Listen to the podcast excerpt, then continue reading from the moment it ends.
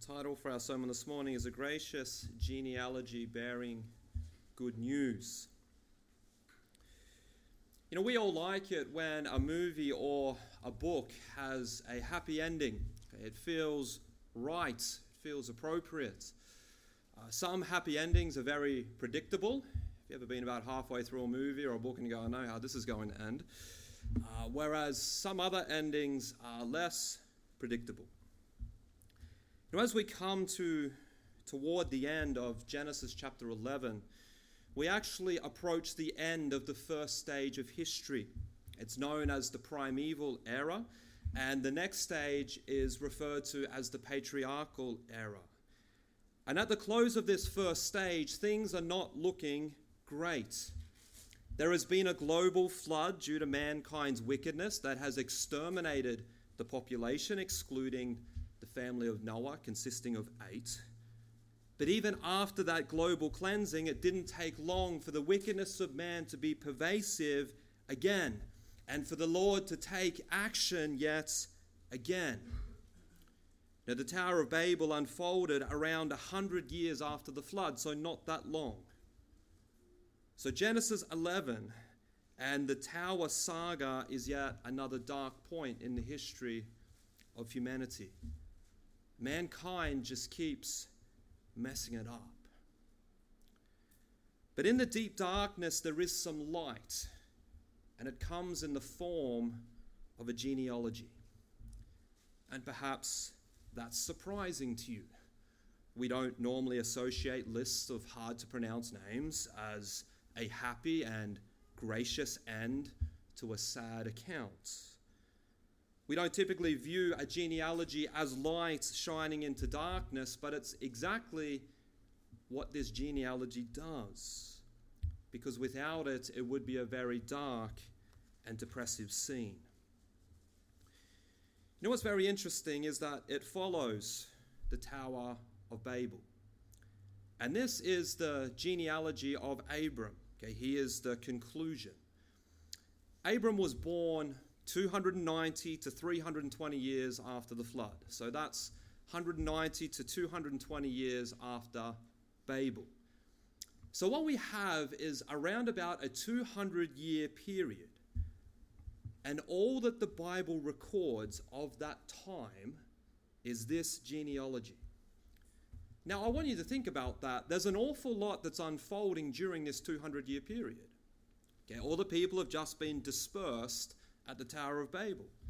So there's tribes migrating, cultures developing, new discoveries, new locations, new religions, new cities, new ways of life. And yet there's a striking silence. None of that is reported. All that the Holy Spirit includes is this genealogy. And initially, it may seem surprising, but what we see is that there's some gracious good news to be found in it. And at the end, I hope that makes perfect sense to you. So, in this sermon, what we're going to do is to delve into this genealogy with the goal of discovering the good news that's found within it. We're going to discover the light that it shines into a very dark time. The approach is simple. I'd like to draw out seven observations from this genealogy that will help us to understand it, and then it will bring us to a point where we see the light it shines and the good news it communicates. So, observation number one uh, this is a new Toledot. If you remember, that's how I began the last sermon, but it's not the same sermon, I promise. Um, I did think about copying and pasting the same thing and see if you remember what I said last time, but I changed it slightly. Uh, you know, the Toledot that commenced uh, in chapter 10, the Table of Nations, it goes up to verse 9 of chapter 11. You'll notice verse 10. Uh, it commences, These are the generations of Shem. So this is what we refer to as the Toledot, and there are at least 10 in the book of Genesis. And as we've mentioned, this tells us it's a new section. We could say it's a new chapter in the story. And what's particularly interesting about this Toledot is that it's quite short. Because if you look down to verse 27, it says there, now these are the generations of Terah. So verses 10 to 26, they form one Toledot. Observation number two it shares similarities with other genealogies. Okay, this list that we have recorded here is very similar to what we saw in Genesis chapter 5. And this is what's known as a linear genealogy. What that means is it goes from father to son with very little information except for some ages. And the giving of ages and how long they lived is important because that seems to argue that these lists of names do not have time gaps in between them. So there are no skipped generations. And that, that is a debated point among scholars. But I think it's best to say that there are no skipped generations. I think that view is more consistent with how the text is written. Now, it's interesting that in Genesis chapter 5, it traces the line from Adam to Noah, and there are 10 generations.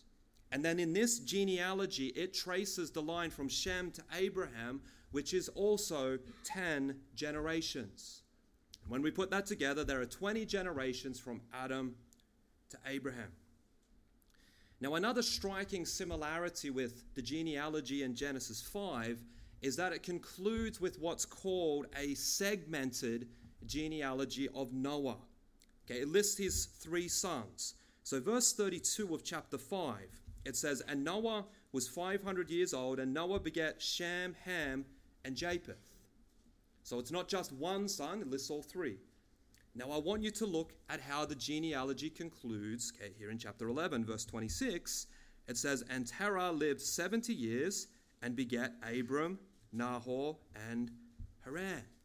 So there's this striking similarity. And what's interesting is that it seems that neither Shem or Abram were the firstborn, and yet they're listed first in these genealogies. What that tells us is that they're significant figures. It's showing us their prominent position and the fact that they were the elect descendant despite not being the firstborn. So there are some similarities, but there are also a couple of differences. And I'd like to point out just one. The genealogy in chapter 5, it says throughout it, and he died. We read that of every generation in Genesis 5 except for Enoch, who we know to be raptured. And it doesn't say it of Noah because Noah is about to take center stage. But it's interesting that eight times it says, and he died. But you'll notice that's not clu- included in this genealogy in Genesis 11. Now, this doesn't mean that they didn't die, but perhaps it's communicating two things and they're both related. Okay, number one, it's a poetic device to get us to Abraham as quickly as possible, okay, because he will take center stage. And secondly, it's meant to help us see that this is a line of hope. Things are bad. Okay, things are really bad. Mankind has made a big mess. But God ensures that there's hope. God's plans, God's purposes are not frustrated by man's wickedness. And the era of Abraham that this genealogy introduces brought with it a sense of optimism. So that's observation two, the similarities with the previous genealogy. Observation three, we see the irony of Shem. Okay, the line of Shem is again the focus of our text. Okay, that's clear in verse 10. It says, These are the generations of Shem, and then it goes through the family line. Now, if you remember, we also saw the line of Shem in the Table of Nations. But there it was it traced the line of a different son. So the genealogy before us is basically the same up until Peleg. And if we look at the Table of Nations, his brother was Joktan. And the Table of Nations, it traces the line of Joktan. Okay, that's the non-messianic line. Joktan had 13 sons. But this genealogy here, it traces the line of Peleg. And we see this in verses 17 to 19. Okay, but it is this son of Noah, it's Shem, that becomes the center of attention. Why? Well, it's because it was through this line that Messiah would eventually come. And that's in harmony with the blessings that Noah pronounced upon his sons back in chapter 9. But what's particularly interesting and rather ironic is that the name Shem actually means name. Okay, so as I thought about that, that must have been the dad who named him. Mrs. Noah, what should we name our son? Let's name him Name. As I, yeah, well done, Noah. You know, all jokes aside, names do mean something in the Bible, and they would often be prophetic, either about one's character or some significant events that would unfold. And the irony here is that at Babel, if you remember last week, they were trying to make a name for themselves. Okay, that, that's the heart of rebellion, more concerned about your name than the name of the Lord. Okay, in verse 4, it says, Let us make a name. The word name here is the Hebrew word sham. Literally, let us make a sham. Point is, okay, the people didn't need to secure a name for themselves because God had already chosen a name, and that was Shem. As one writer put it, there was no need for the misguided efforts of the Babelites to secure a name for themselves. Their security would rest in the offspring of the Shemite family as Noah had anticipated. And we're meant to see that irony in this genealogy that follows the account at Babel. Observation number four is the overlap of significant figures. If you look at verse 10, there's a helpful date that's given, and this gives us a fixed time. It says, These are the generations of Shem. Shem was 100 years old and begat Arphaxad two years after the flood. So we're told that Arphaxad was born two years after the flood, and Shem was 100 at that time. Then, when we do the math, he died at 600. So he lived after the flood 500 years. And what's interesting is that Noah lived for 350 years after the flood. We're told that in Genesis 9 28. Now, why I mention those things is that if we follow this genealogy through, Abraham, Abram, so I'll try not to call him Abraham, Abram was born 292 to 320 years after the flood. Now, the reason why we can't be exactly sure is that just because Abram's listed first doesn't necessarily mean he was the firstborn. He occupies that place due to his pending prominence. And it does help us explain some other scriptures if we say he wasn't the firstborn. Okay, but I don't want to end up down that rabbit hole. But either way, what I want you to see is that Noah and Abraham were actually alive at the same time. Okay, they were contemporaries for a brief period. I often think we don't think about that. We think Noah was ages ago and then eventually Abraham come. When we look at Shem, he actually lived when Abraham, Isaac, and even Jacob was alive. Okay, We have no idea whether they interacted, but it's certainly interesting. There is this overlap of significant figures. And this is actually quite important that men like Noah and Shem lived for so long because they were historic survivors of the flood. So, providentially, the Lord ensured that they could be used to teach the veracity of the flood, and they could also preach against the perils of wickedness. It's a pretty powerful illustration, isn't it? Well, there was this other time where I saw wickedness like this, and they all got wiped out by a flood. I was there, I saw it. What's interesting in the New Testament, Noah's referred to as a preacher of righteousness. Okay, and usually we think of that pre flood. But I can't see any reason why it should be restricted to being pre flood. It seems he continued this as a post flood ministry as well. So we see this overlap of significant figures. Observation number five is the decreasing ages of humanity. Now, this genealogy enables us to determine the death of those who are listed.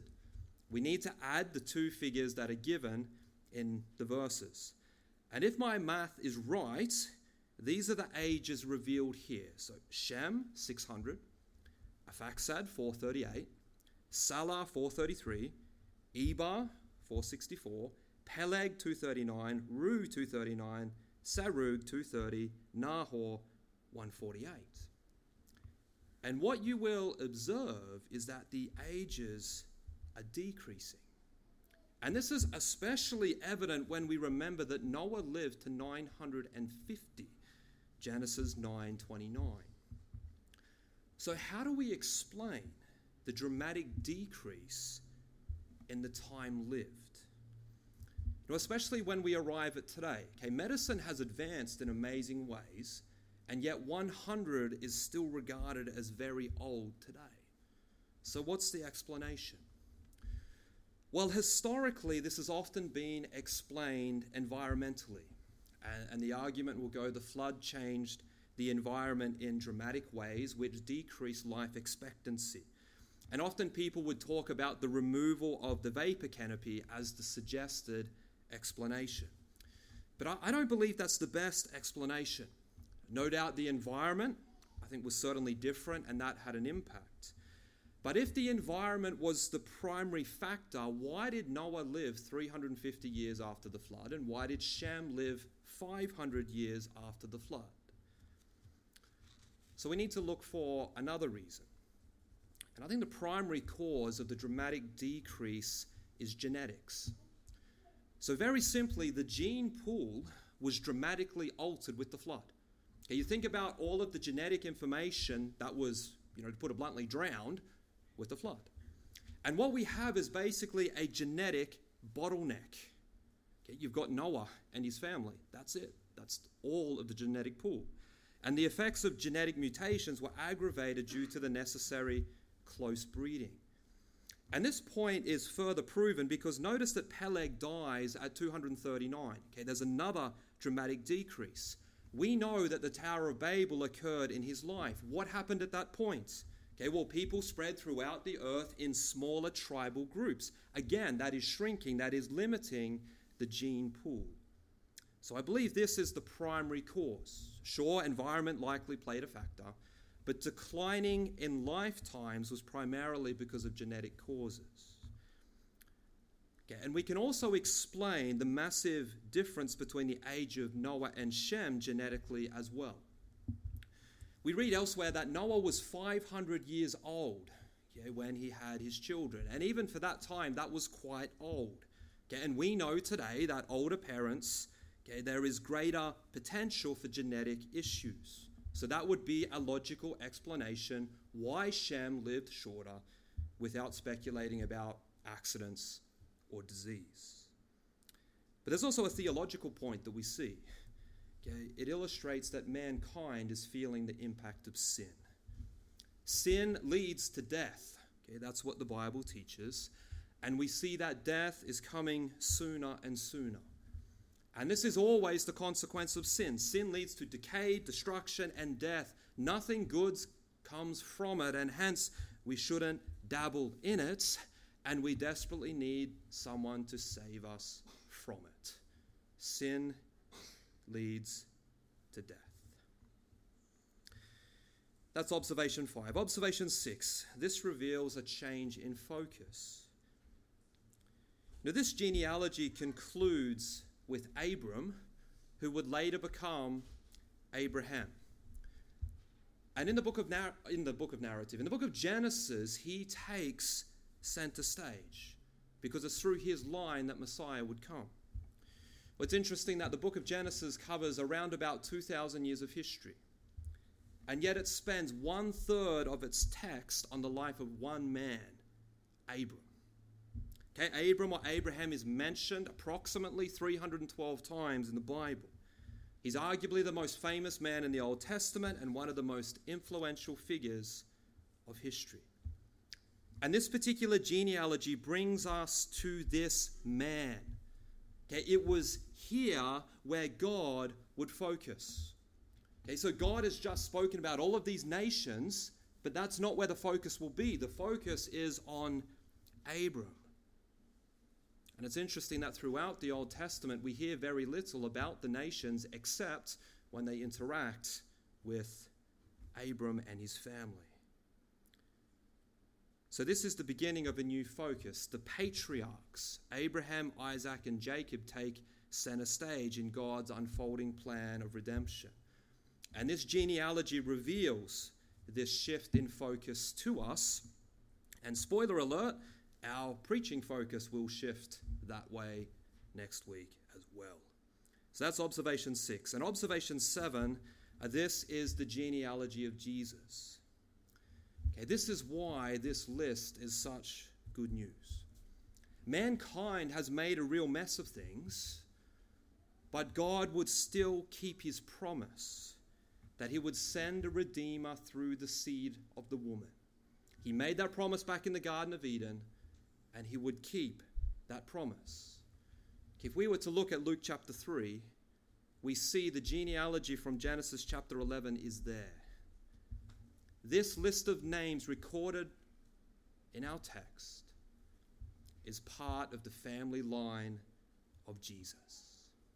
That Jesus would be the one who fixes the massive mess that's been made by mankind. Okay, this is the good news that comes out of this genealogy. This is the light that shines into the deep darkness. There is hope, and that hope is a person, and his name is Jesus. Okay, this is the good news of this genealogy.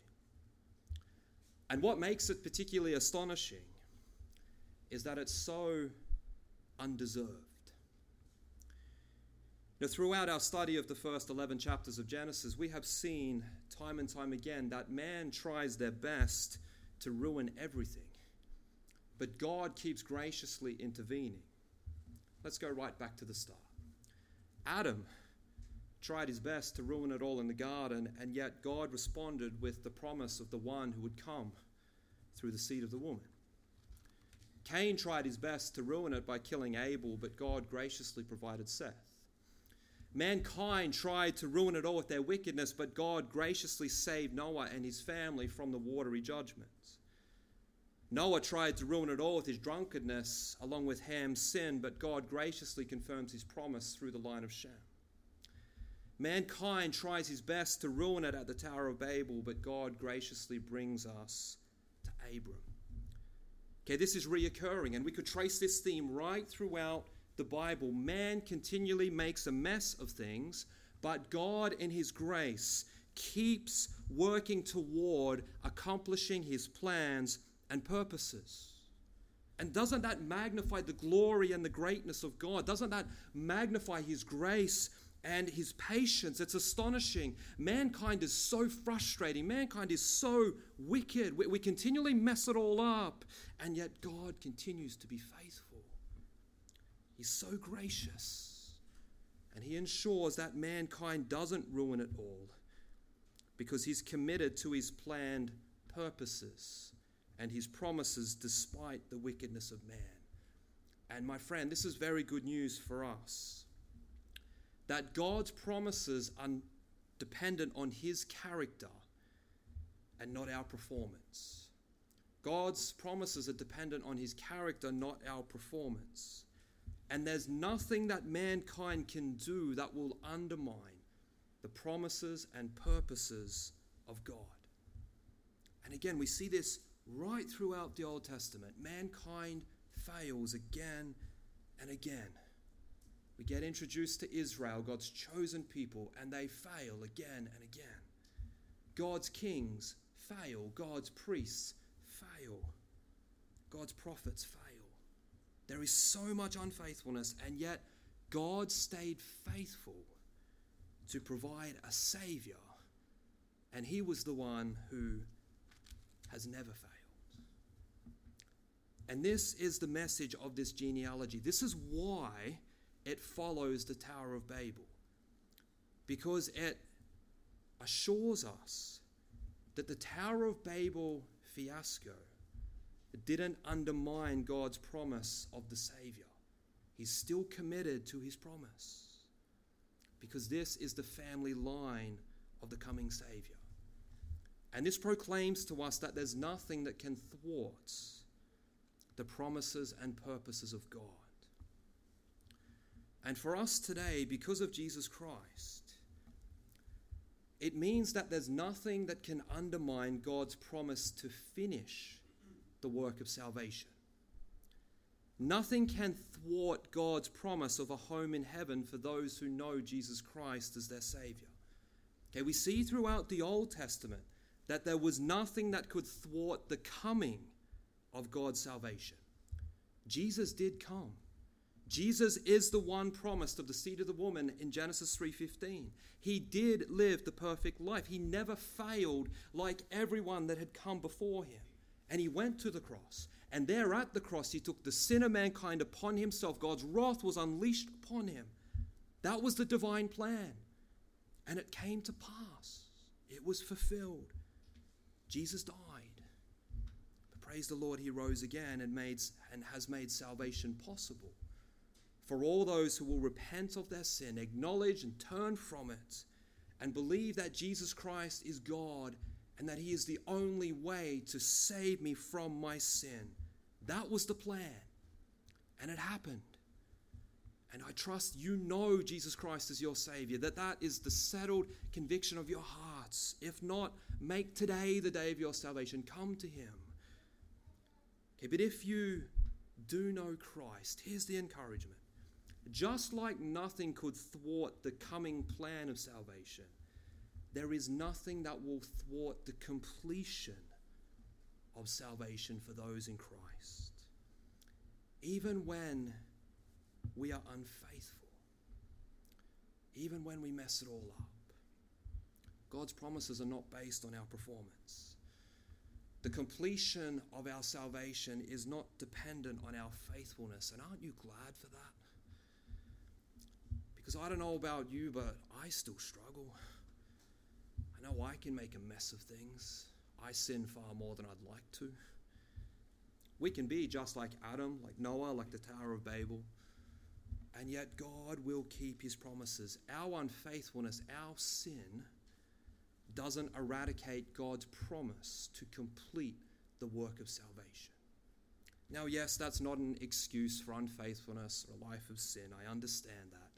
Okay, but it is a testament to God's amazing grace. Throughout history, He's always kept His promises. He ensured that the plan of redemption has continued to unfold. And He will finish the plan of redemption just like He promised. There's nothing we can do to thwart it. There's nothing anyone or anything can do to take that away. And aren't you glad? You know, aren't you glad that it's not possible for God to get to a point when He looks at mankind and He says, I've had enough. I'm sick of you guys. Thousands of years, you just keep messing it up. I'm so good to you, but you're so unfaithful back to me. I'm withdrawing the plan of salvation. No more. Doesn't apply. I'm no longer saving you. Aren't you glad that can never happen? Okay, it didn't happen at the power at the Tower of Babel. That's what this genealogy makes clear. God stuck to his promised plan. And my friend, it will be completed because it doesn't depend on our performance, but rather it's dependent on God's grace and faithfulness. That's the good and gracious news implied in this genealogy. God is committed to completing the work of redemption, and nothing can stop it. Amen. Let's pray. Father, I do thank you and praise you uh, for your word. I thank you for this uh, genealogy and for the, for the good news uh, that it proclaims. And, uh, Lord, we're, we're, so grateful uh, for who you are and that the, the completion of salvation is dependent on you and not uh, dependent on us. The Lord, I do pray that would uh, encourage us in our Christian lives this morning. We pray this in Jesus' name. Amen. we're going to close with I know.